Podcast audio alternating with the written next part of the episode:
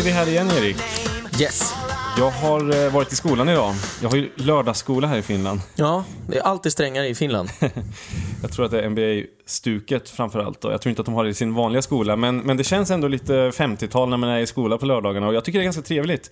Även om det visserligen ledde till att jag bara sov typ två timmar i natt innan jag masade mig iväg till skolan klockan eh, halv åtta i morse. Ja, jag, jag låg ju och drog mig till klockan 12. Ja, jag misstänkte nästan det.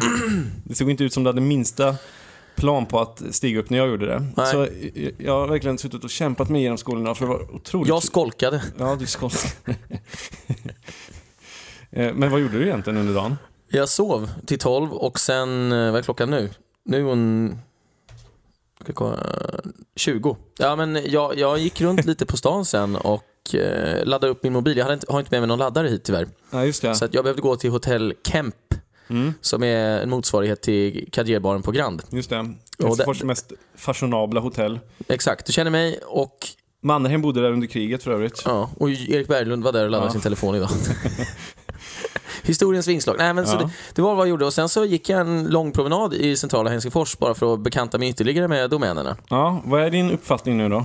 Du har ju varit här eh, en gång tidigare, men, men är, det, är det samma intryck nu som när du var här i våras? Alltså, med risk för att låta lite pompös så är det ju mer imposant, skulle jag säga, i centrala Helsingfors än i Stockholm. Byggnaderna är ju större, de här gamla vackra stenbyggnaderna, men det tar ju slut väldigt fort, så man blir lite förvånad. Bara, Oj, är centrum redan slut? För så är det ju inte i Stockholm, det är mycket mer vidsträckt. Ja, just det. Eh, och och då, blir ju, då blir ju husen plötsligt lägre än i Stockholm ofta. Ja, just det. Så det, det är ju en ganska massivt uppbyggd kärna som man frontar eller vad man ska säga. Och, och sen, sen så blir det liksom väldigt lugnt, lite småstadsmässigt. Det känns som att man är, det känns ungefär som att man är i centrala eh, Köpenhamn och sen när man rör sig liksom en och en halv kilometer bort så är man plötsligt i Norrköping.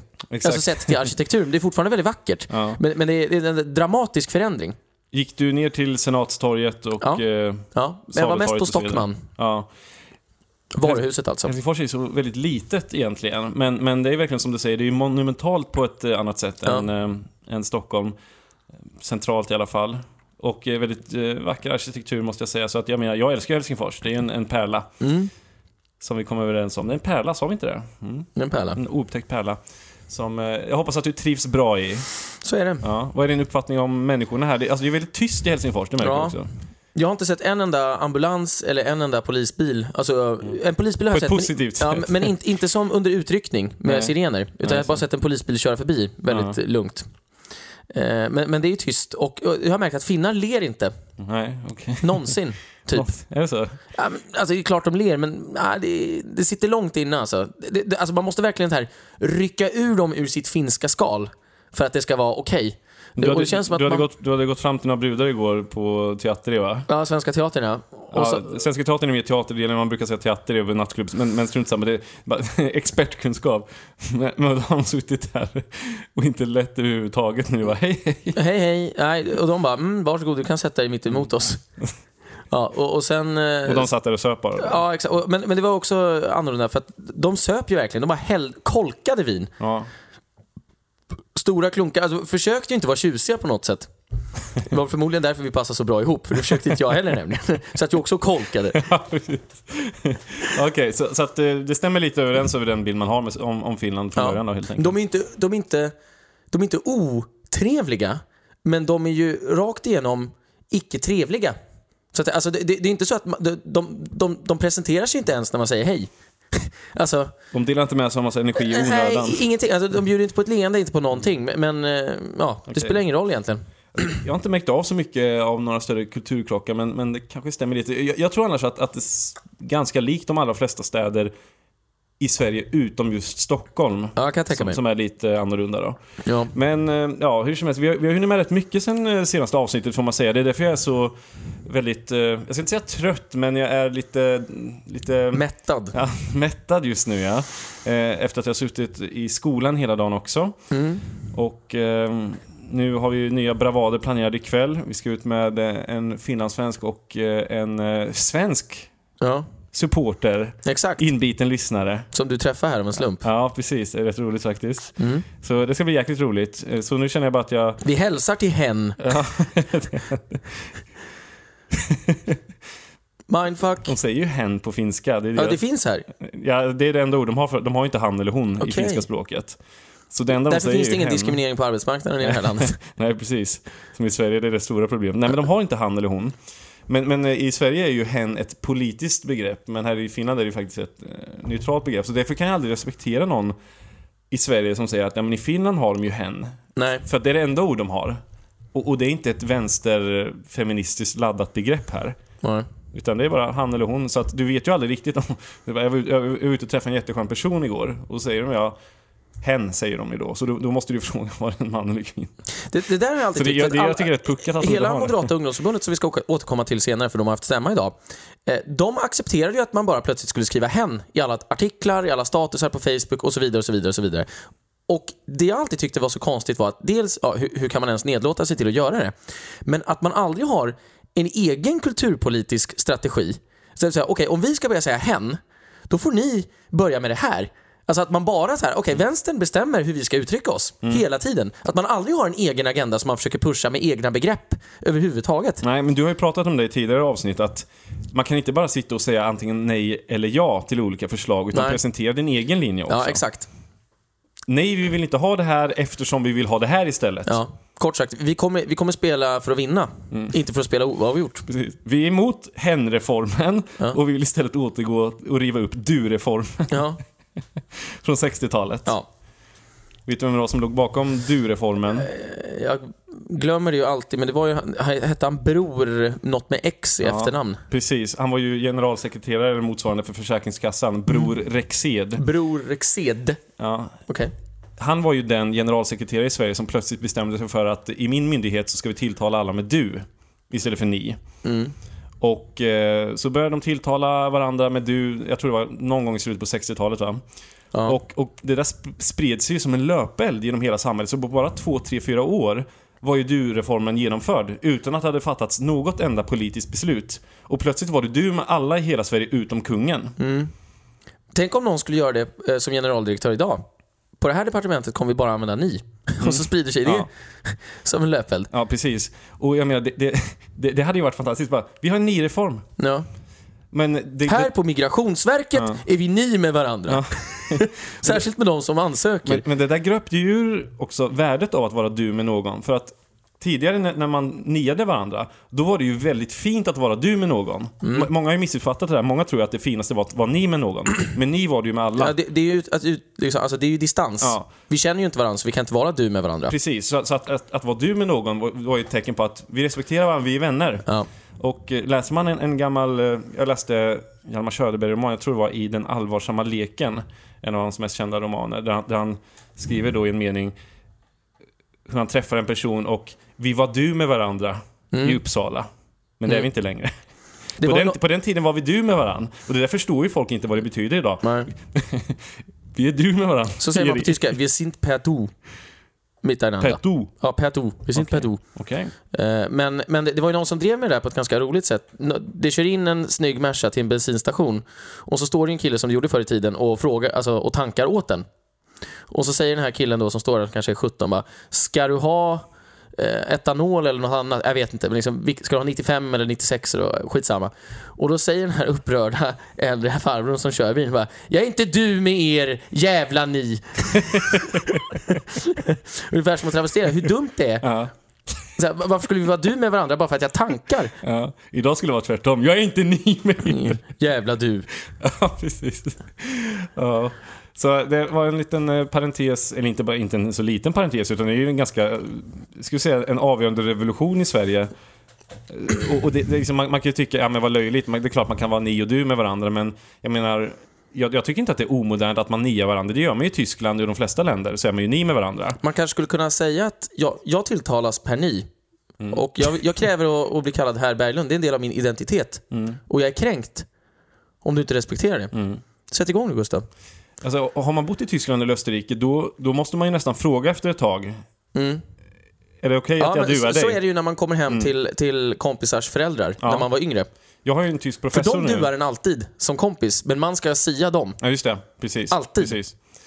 Jag har en tysk professor nu eh, i, i den kurs jag precis eh, var klar med och eh, det är klart att jag började säga si till honom, alltså ni. Mm. Och då sa han, äh, det, det är lugnt, du kan dua mig.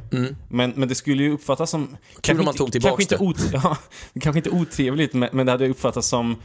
Det uppfattas ju inte som jättesnyggt att börja dua någon och ta för givet att man är Nej. tjenis med varandra. Nej, det är lite Men- burdust. Ja, men sen förstod jag att han var, han var ganska mycket du med mig. Så jag frågade honom om han ville spela tennis med mig. Ja. Så jag utmanade honom på tennis faktiskt och ehm, vi spelade häromdagen. Vem vann? Inga kommentarer. Han, Okej. var, han var jävligt bra. Ja, Han var riktigt jävla bra. ja okej, ja, ja, då Men så. jag tänker inte säga Nej, men det, ja, men jag, jag har ju problem att hitta tennisspelare som jag kan spela med, för de flesta människor som inte har spelat tennis bjuder ju inte så pass bra motstånd att det blir spel. nej. Så att nu när jag hittade honom så tänkte jag, nu kan vi spela med min tyska professor, så det gjorde vi. Jäkligt trevligt. Ehm, jo, i alla fall. Vi... ehm, I fredags så, så eh, Det vaknade vill säga vi- igår. I fredags, just det, det är igår ja. Känns som en evighet sen. Mm. Vi vaknade upp eh, nöjda med avsnittet från i torsdags. Mm. Verkar ha varit ett ganska uppskattat avsnitt, många som har skrivit. Yes. Tack alla lyssnare som har skrivit. Eh, sen knatade vi ner till Luleå. Just det. Vi gick här längs södra stranden och eh, det var spöregn va?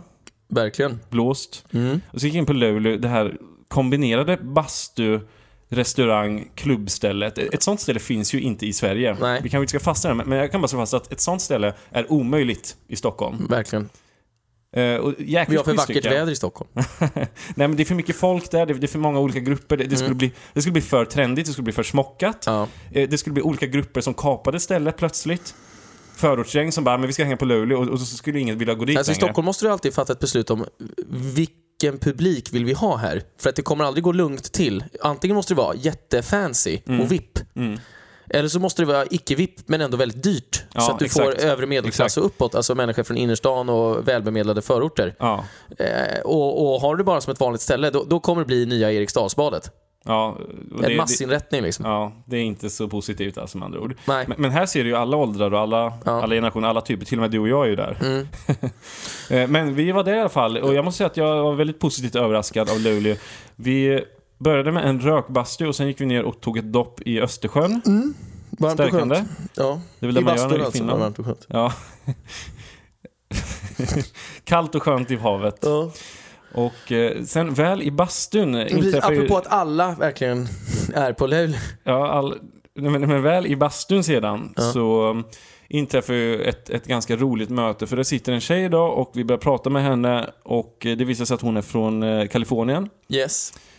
Och självklart då dröjer det inte lång tid innan vi tar upp eh, Donald Trump. Jag tror till och med att det var du som frågade Ja. när du hade tröttnat efter ungefär 30 sekunder. Ja, på kallprat jag bara. What do you think What do you Donald think Trump? about Donald Trump? Ja, och det roliga var då att hon frös ju till lite sådär. Ja. Okej, fan vad ska jag svara nu? Såg att hon tänkte. Och då körde hon det här.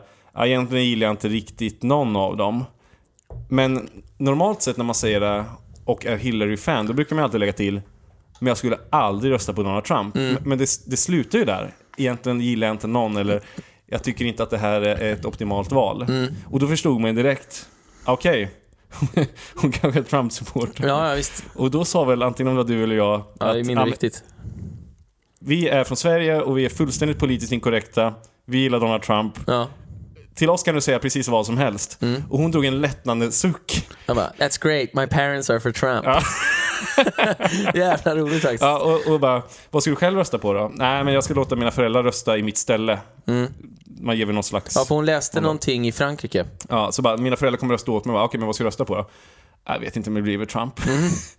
I Kalifornien. Vilket är extremt osannolikt. Extremt os- och, och det hon menar var att det blir garanterat Trump. Ja. Jag pratade ju mer med henne sen och, hon hatar ju Hillary Clinton. Och Hillary for prison verkligen. Ja. Och sen när hon förstod att hon träffade två svenskar som ju är känt för att vara världens mest politiskt korrekta vänstervridna land. Två svenskar som gillar Donald Trump. Ja. Så var det så här bara, åh herregud, i Frankrike där jag bor nu, eh, där hatar alla Trump, fy fan, det är så jävla jobbigt och alla, alla vill fråga hela tiden och alla hetsar mot Trump, så att det här är fantastiskt att ja, precis. Så jag tyckte det var ganska roligt Att äntligen få träffa några i den gamla världen som Ja. stöttar Trump. Ja, precis. Så, så att hon, hon var verkligen tagen av det där. Ja, Och, och man märkte hur glad hon blev också. Precis. pratade om, ja. om Men det är ju rätt osannolikt. I, en finsk, I en finsk rökbastu Ja. träffar man två svenskar som gillar Donald Trump. Det är ju sinnessjukt Ja. egentligen. Och han, hon hade åkt hit på semester några dagar bara. Vilken jävla semester det blir. Ja, men så här, vad är det för fel på det? Nej, jag åkte ensam till Helsingfors på semester. Mm. Eh, Men eh, Sen började du imitera någon i bastun. Ja, och det tyckte hon var kul. Alltså du tog till ordet, du, du, du gick ju bananas verkligen. Ja, Och hon tyckte det var så jävla roligt. Och satt ju där nästan vek sig dubbel av skratt. ja. men hon bara, you're good. Ja. Och sen fick du henne att säga Make America Great Again. Ja, på film. Ja. Innan hon hoppade i Östersjön som Ja. vi tvingade henne till. Ja. Ja, tvinga och tvinga, men alltså vi sa att det är en tradition. Alltså, man ska, Hoppa! ja, nej, men vi, vi sa ju det, att vi har gjort det för att vi inte vill vara sedda som mesar av finnarna. Och du är från Kalifornien och bor i Frankrike, hoppa i. ja, men hon- var jättetacksam efteråt för hon sa det, om inte ni hade pressat mig lite att nu, nu är det nog dags. Ja. Men du, jag Då hade jag aldrig orkat göra det. Det var roligt att analysera det där i efterhand som gjorde att hon är ju från Kalifornien där det är väldigt varmt. Så hon tycker dels att det är extremt kallt här på ett ohanterligt sätt Ja. till vardags. Men, men ändå kan hon inte njuta av bastun heller, Nej. för det är alldeles för varmt. Ja. Så att det, de här tvära kasten, det går henne liksom Ja, obemärkt visst, förbi, visst, alltså ur en behaglighetssynpunkt. Ja, Alltså, de, hon hade ju svårt i bastun på 80 grader eller 75 grader. men det var, var inte så varmt Ja, egentligen. men det, det, var, det var ju fruktansvärt Ja. för henne. Medan vi, vi klarar inte av kalifornisk hett. Nej, nej det, tycker man är jobbigt för man kan inte gå runt hur som helst mitt Vi på tycks ju dagen. bättre i 85 grader. Ja, Ja, nej, Eller i Östersjön i oktober. Ja, exakt.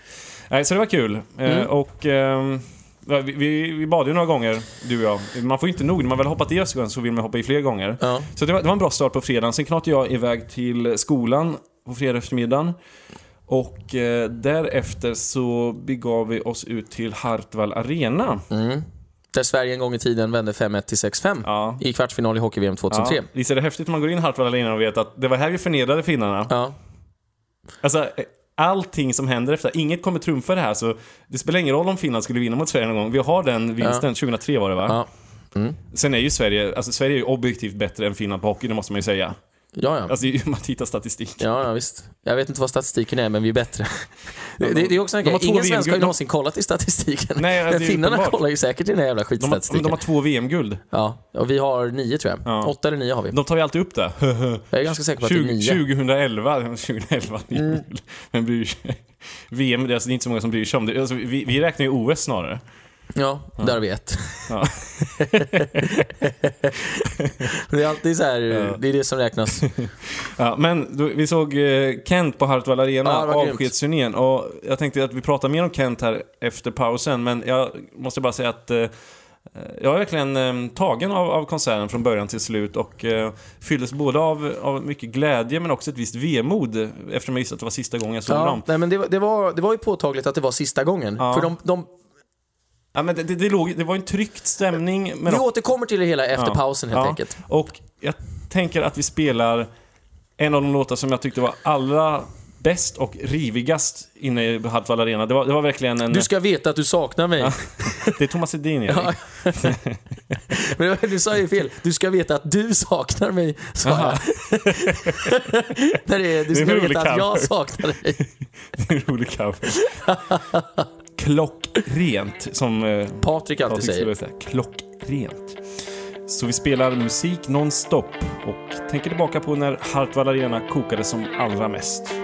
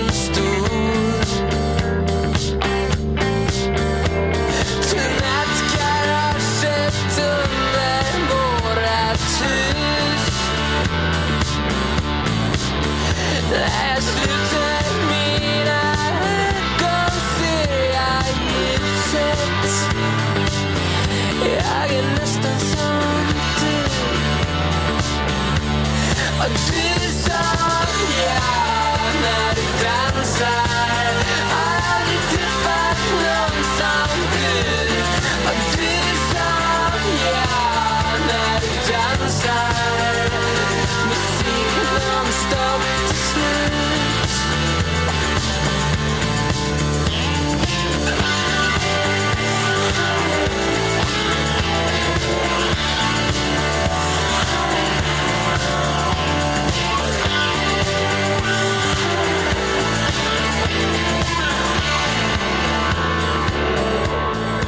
Ja, vad är dina intryck från konserten då, Erik? Ja, att det, det blev ju en speciell stämning eftersom man visste att det var en konsert av flera på avskedsturnén. Och därför kändes det som att de släppte ju aldrig handbromsen riktigt. Alltså det var ju mer såhär bara, det här är det sista vi visar upp, så det måste bli bra. Det är inte så att vi rockar loss och slår sönder i, eh, liksom basen efteråt, utan det var ju verkligen så här, det här måste bli bra och värdigt. Det, det var mitt helhetsintryck och jag tycker de lyckades. Det var ett värdigt farväl. Mm. Ja, men man, man kände ju verkligen att det här har de satsat mycket på. Alltså, Ja. de, de är måna om att det ska bli ett fint farväl och ett minnesvärt farväl. Mm. Och de hade ju satsat enormt på den här grafiken som spelades hela tiden i bakgrunden Ja. på scenen. Och jag satt ju och tittade minst lika mycket på det som jag tittade på själva konserten i sig då. Ja. Mm. Så att det här var inte bara en konsert, det var mer av en upplevelse, skulle jag säga. Och, och det slog mig direkt också när de började med 999.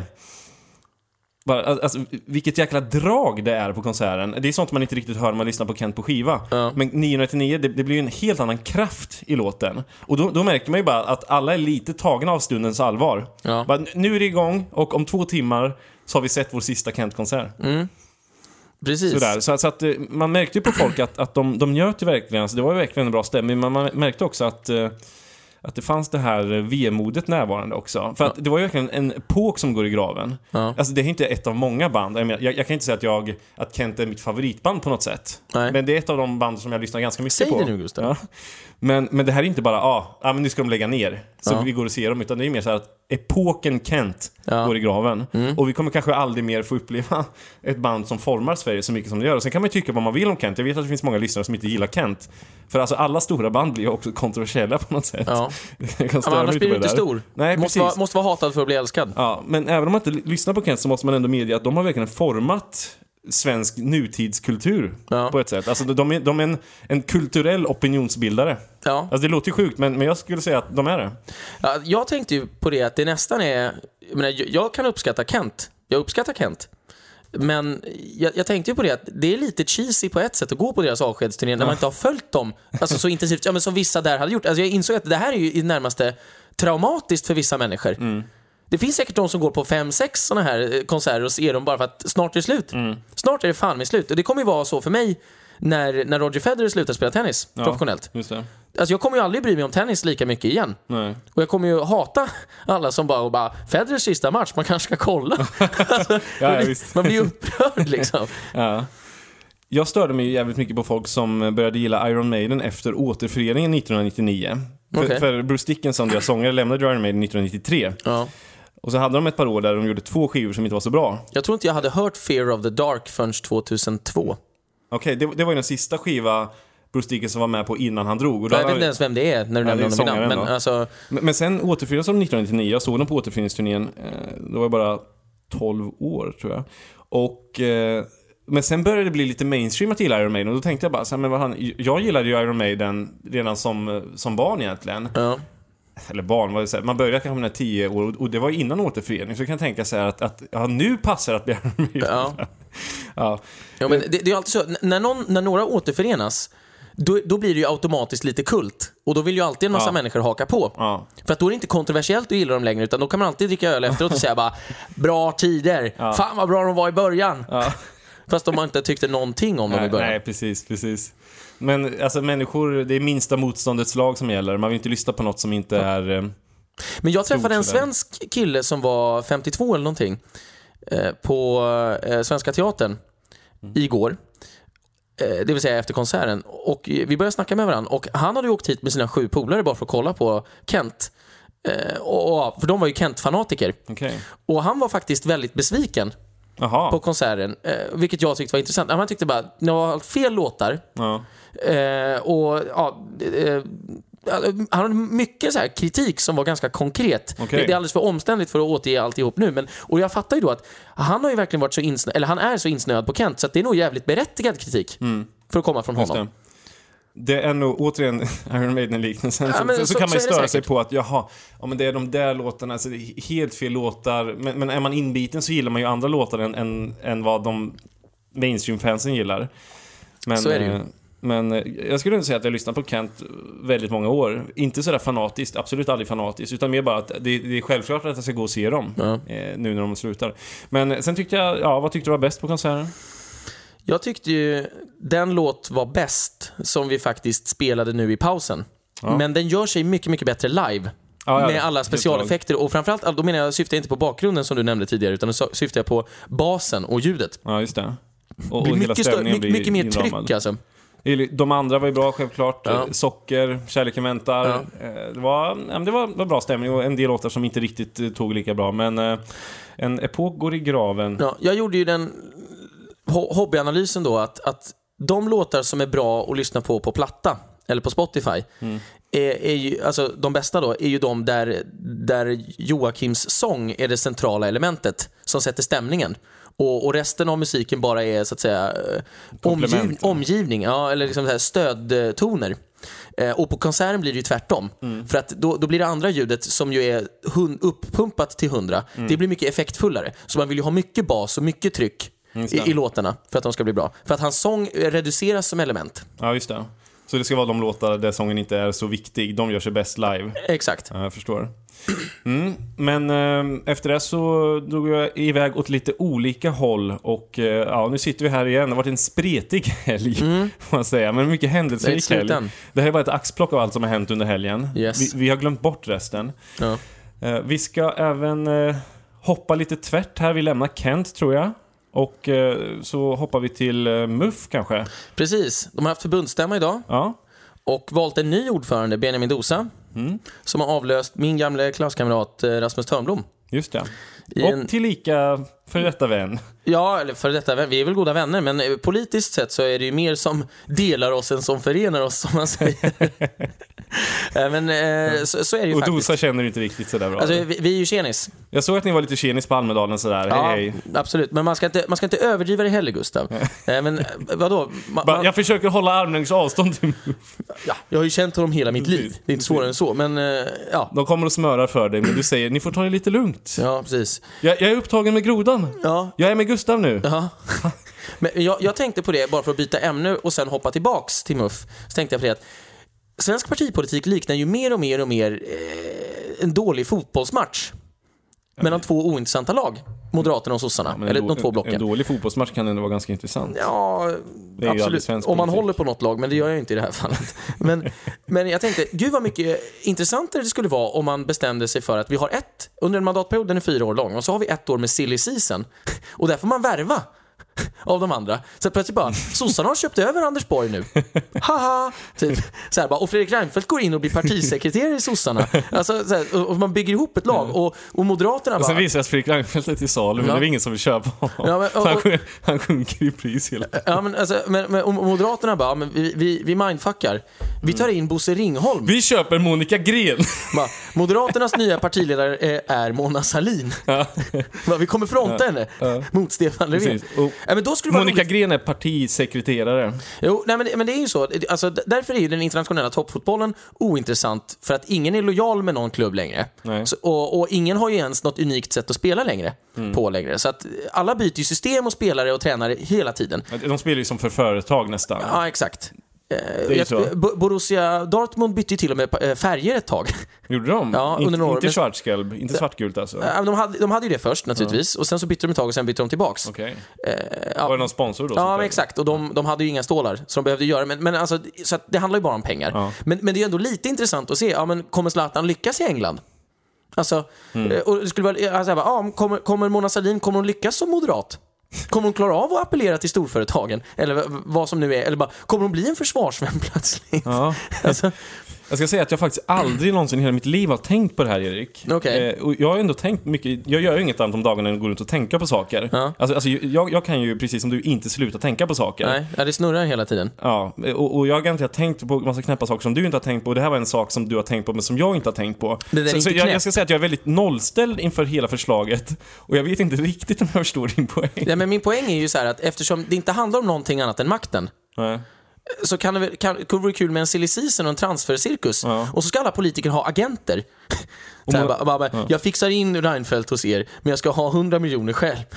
Här, bara, han, bara, han kommer kunna höja bidragen och montera ner arbetslinjen med förtroende. Han har ju själv byggt upp den från Moderaternas sida. Alltså, det, det, det skulle vara... Och Mo- Mona Sahlins roll. bara, hon kommer att kunna rusta upp försvaret. Ja. Alltså, allting skulle bli knäppt, men det skulle, det skulle bli cirkus på riktigt. ja just det. Då skulle just ingen det, låtsas det. längre att de hade några principer, utan det bara så här, nej men jag gör det, det, det som behövs. Jag, jag gör mål för vem som helst mot vem som helst. Ja. Ja, men, alltså, det, det skulle vara roligt att se. Bengt Westerberg bara, Sverigedemokraterna har köpt honom. Ja. Fast vem fan skulle vilja köpa honom? Ja, alltså, det, Det, skulle, det är ju det, fullständigt ja, det, det skulle ju bli så. liksom. Alltså, då, då skulle de vara öppna med det. Eh, Jag tycker i alla fall att det skulle vara Ja. roligt att se. Alltså det, det här är nog den galnaste idén jag någonsin har hört. Mm. Den kommer snart bli verklighet, jag lovar dig. Men de skulle nog För övrigt ska jag avisera att jag har ju nu signat ett kontrakt med att starta en podcast med Ung Vänsters ordförande, så det här är mitt sista avsnitt. Ja, jag går det. över nu, Ja, Gustav. det. Precis. Tack, äntligen Erik. Ja.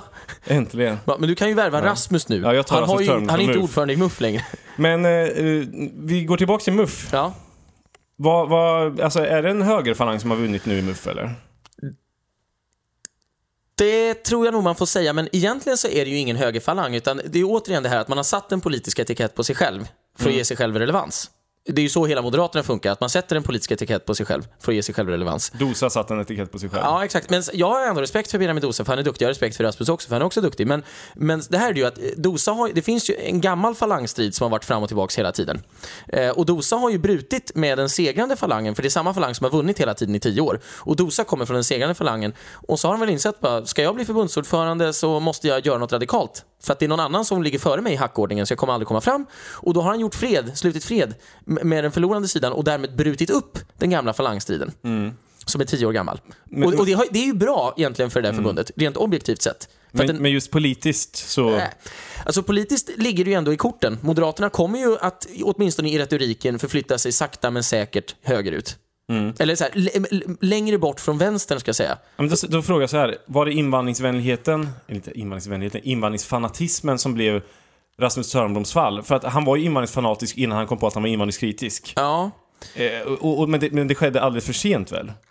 ja det, det, det skedde ju För för alltså, sent. MUF försvarade ju ändå Reinfeldts linje efter att Reinfeldt hade avgått. Ja. Eh, precis, alltså han, han var ju inkonsekvent där. Ja. Eh, och, Och ingen gillar nej precis. Alltså, kappvändare. Jag tror ju att Dosa har lyckats med att reducera, kom, på sikt lyckats med att reducera invandringsfrågan i MUF till en icke-fråga. För att det har ju under några års tid varit den avgörande frågan. Eh, vem är mest invandringsfanatisk? Och är du inte, försöker du inte vara mest invandringsfanatisk, då är du nazist ungefär. Så har ju liksom tongångarna gått internt. Men Benjamin Dosa kommer nog på sikt att lyckas med att neutralisera det hela genom att säga ja, man får komma hit om man vill, men man får pynta själv. Alltså, det kommer ju vara hans pitch. Och då, då, då avdramatiserar han ju den frågan, det vill säga att jaha, men alla här är för invandring, men det är invandrarnas problem att invandra. Det är inte vår uppgift att ta hit alla invandrare. Är det här ett sätt att säga att han egentligen inte är för invandring?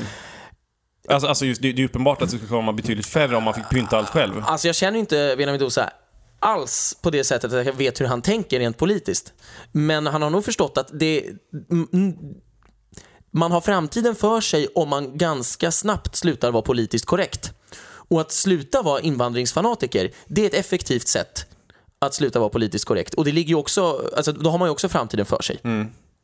För, så invandringen, den, den är över nu, den frågan. Den, Ja, och- och- den ska det- inte vara laddad längre. Det, det är mer smärtsamt att svänga nu än att svänga om tio år i invandringsfrågan. Mm. Men det är bättre karriärmässigt att svänga nu än om tio år. För om tio år, om du svänger, då kommer du inte ha någon trovärdighet. Som tio år. Nej, men, men, jag, bara, jag, jag bara säger, alltså, Nej, men alltså, jag, jag, bara, jag, jag satt och... Jag säger det för att jag undrar var Sverige kommer vara om tio år. Ja. Alltså, har, har vi lågintensivt inbördeskrig i Sverige om tio år? Så, skulle man ju kunna argumentera för att vi har nu. Nej, men Ja. un, på ett ungefär va? ja. Alltså, vem är inte invandringskritiker då? Kritiker då? Nej, men, s- Så att Alltså, Benjamin Dosa kommer i alla fall kunna säga att jag är inte för att subventionera invandring. Fast det kan han inte heller säga, för att han vill ju att eh, alla som kommer hit ska få ta ett lån istället för att få pengarna gratis. Ja, det är ju idiotiskt. Ja, det- men han kan ju inte gå hur långt som helst Han kan inte gå heller. hur långt som helst. så Man får ändå säga att ja, men, äh, det, det, här, det, här, det här, nu öppnar han ju den flanken för Mm. att MUF ska kunna glida åt det invandringskritiska hållet. Sen hur autentiskt det är, det kan jag redan nu säga att det inte är autentiskt alls. för att eh, ingen går ju med i MUF längre för att den har några principer. Nej, och, och jag menar Dosa har väl, vad jag har förstått, heller inga principer. Han skiter väl i invandringen. Det var väl bara ett sätt för honom att ta makten i MUF. Skulle man kunna hävda, alltså jag känner inte Alltså, honom jag, så jag, väl har, jag har aldrig märkt av att Dosa tidigare skulle vara någon invandringskritiker. Den, här, den här linjen verkar vara ganska ny. Det är väl ett sätt att ta makten bara. Ja, alltså, säkert. Alltså, Det är väl ett spel allting. ja, det, men, alltså, nästan allt är ju ett spel i politiken. Nästan för alla är det ett spel i politiken. Så det, det är Mm. Ja, mycket... för yrkespolitikerna ja. Ja, jo men så är det. Men jag vill ändå säga att både Rasmus och Benjamin är trevliga killar och jag välkomnar ändå den här chimäromsvängningen som Benjamin står för i alla fall. Mm. Och om den är autentisk, det får ju framtiden utvisa. Jag är, jag är skeptisk, som man säger. Men Vem säger så? jag? Skeptisk. Ja, men, det är när man är lite sarkastisk istället för skeptisk. Jag är Jag förstår. skeptisk. Men, Aldrig hört. nej, men eh, ja, återstår att se, men vi önskar honom lycka till i alla fall. Ja. Eh, Och vi önskar eh, Rasmus Törnblom eh, lycka till framöver. Det, det kan inte vara roligt att bli bortröstad så här. Jag har ju själv varit i ordförandestriden även om jag aldrig har förlorat någon. Jag har ju vunnit varje ordförandestrid där jag har blivit utmanad. Samma här faktiskt. Ja, just det. Ja. En gång på din gymnasium och en, en gång på MUF Norrmalm. Ja. Ja. På MUF Norrmalm var det en kupp, då kuppade jag och vann. Ja. Bra där. Ja. Och den andra gången Ja, då, då valdes jag med acklamation. Det. Eh, men det var ju på en skola där, där det kuppade man inte. medlemmar med mycket dåligt omdöme. Ja. Ja, exakt. nej, men, men det är alltid mycket mm, som försiggår i Nej, bakgrunden. men det, och det ska man också säga, det är, det är inte kul att förlora. Det är aldrig kul att förlora och det, det, det är ju smärtsamt när man ändå har en gärning inom ett ungdomsförbund Mm. bakom sig. Att, att inte få bli omvald. För det, det, det, var, det här var ju garanterat sista gången Rasmus skulle kandidera. Ja, just det. Eh, Så att det får man ändå säga, det är klart att det smärtar honom djupt. Det har jag all respekt för. Det förstår vi.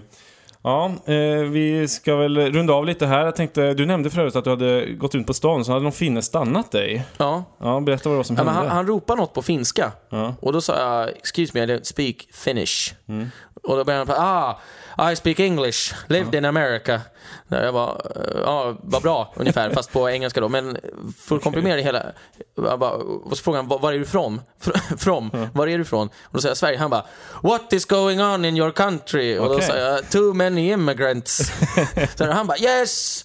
Too many immigrants happening here too. Det var helt stört. Okej. Mitt på den här, vad heter den här, Norra Boulevardgatan, vad heter den? Norra Esplanaden kanske? Esp- Norra Esplanaden, ja. Ja. Eh, vi alla kaféer eller? Ja, ja exakt. Och, och så, så pratade han och pratade och pratade. Det var verkligen ett uppdämt behov av att vara invandringskritisk med främlingar. han var invandringskritisk med en invandrare nästan. Nu invandrar inte jag, jag är bara här på besök, men i alla fall. Vi, vi träffar alla möjliga människor och alla verkar vara invandringskritiker, Ja, det- Trump, Trump-supporters eller något annat. Ja, nej, men det är som att lyfta på ett lock och så märker man oj, det höll på att koka över. Ja. Det såg lugnt ut. Just det. Man, wow, jävlar vad det sticker iväg vattenånga här. Eh, så så är det hela tiden om man, om man bara skrapar på ytan. Ja, just det. Mm. Du förresten, jag glömde säga det. Den här, eh, den här tjejen vi träffade i bastun, hon jobbade ju som vinexpert Ja, på, okej. på, på, på familjens vingård i USA. Ja. Och hon drack ju heller inte vin, hon har alltid druckit vin. Vinexpert som aldrig druckit vin. Nej, hon var nykterist. Ja, De bara, så här, och, och jag frågade så här, men vadå, vet eh, folket som är där, som du, som du ger råd, vet de om att du inte dricker vin? Nej, alltså de, de skulle inte kunna ana det. Men alltså, det, Så det, att det är roligt. Du är expert fast du aldrig har druckit vin. Jag tycker det är ganska coolt egentligen att man kan för att snurra det här 720 grader så skulle jag säga att man, det är nästan så att man har mest förtroende för någon i politiska frågor som aldrig har hållit på med politik. För då vet man ju att det inte är en Ja. kappvändare. Donald Trump. Ja, men, typ. men, men i vinfrågor så tror jag att det är tvärtom. Alltså, jag köper hellre vin av någon som faktiskt dricker än någon som aldrig har druckit. Det är en kock som aldrig har lagat mat. Ja. Ja, just det. Så jag tycker det var en lite rolig Nej, en anekdot. kock som aldrig har men- ätit men det, mat. Det, vis, det visar ju att så länge du kan sälja in något tillräckligt bra så, så är det ju ingen som ens misstänker att du inte Nej. har gjort det från början. Nej. Mm. Och så, så säger de säkert så här bara, "Eh, don't you wanna try? Hon bara, oh I have some all the time, I have to re- resist, I Precis. have to restrain myself. It violates the regulation. Äh. Ja, eh, du, vi drar till Bir Bir, vilket är ett ölställe som ligger här. Där vi ska Föga träffa eh, de här två Omdömeslösa individerna. Ja. ja, precis. Det är vi också. Ja. Är det något annat du vill hälsa lyssnarna här innan vi sticker iväg? Jag hälsar till våra två lyssnare som vi snart ser, eller menar som vi snart träffar. Det vill säga att vi ses snart. Ja. Jag tror inte de har lyssnat på det här innan vi ses. Nej. kanske blir en, en mindfuck. De kanske lyssnar på vägen dit. Precis. Ja, eh, vi säger så då. Ja, fridens. Mm, tja. We used to have it all, but now's our curtain call. So hold for the applause.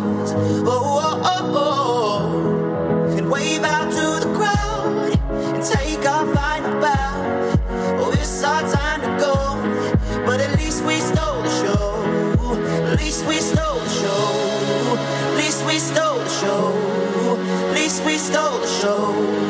At least we stole the show.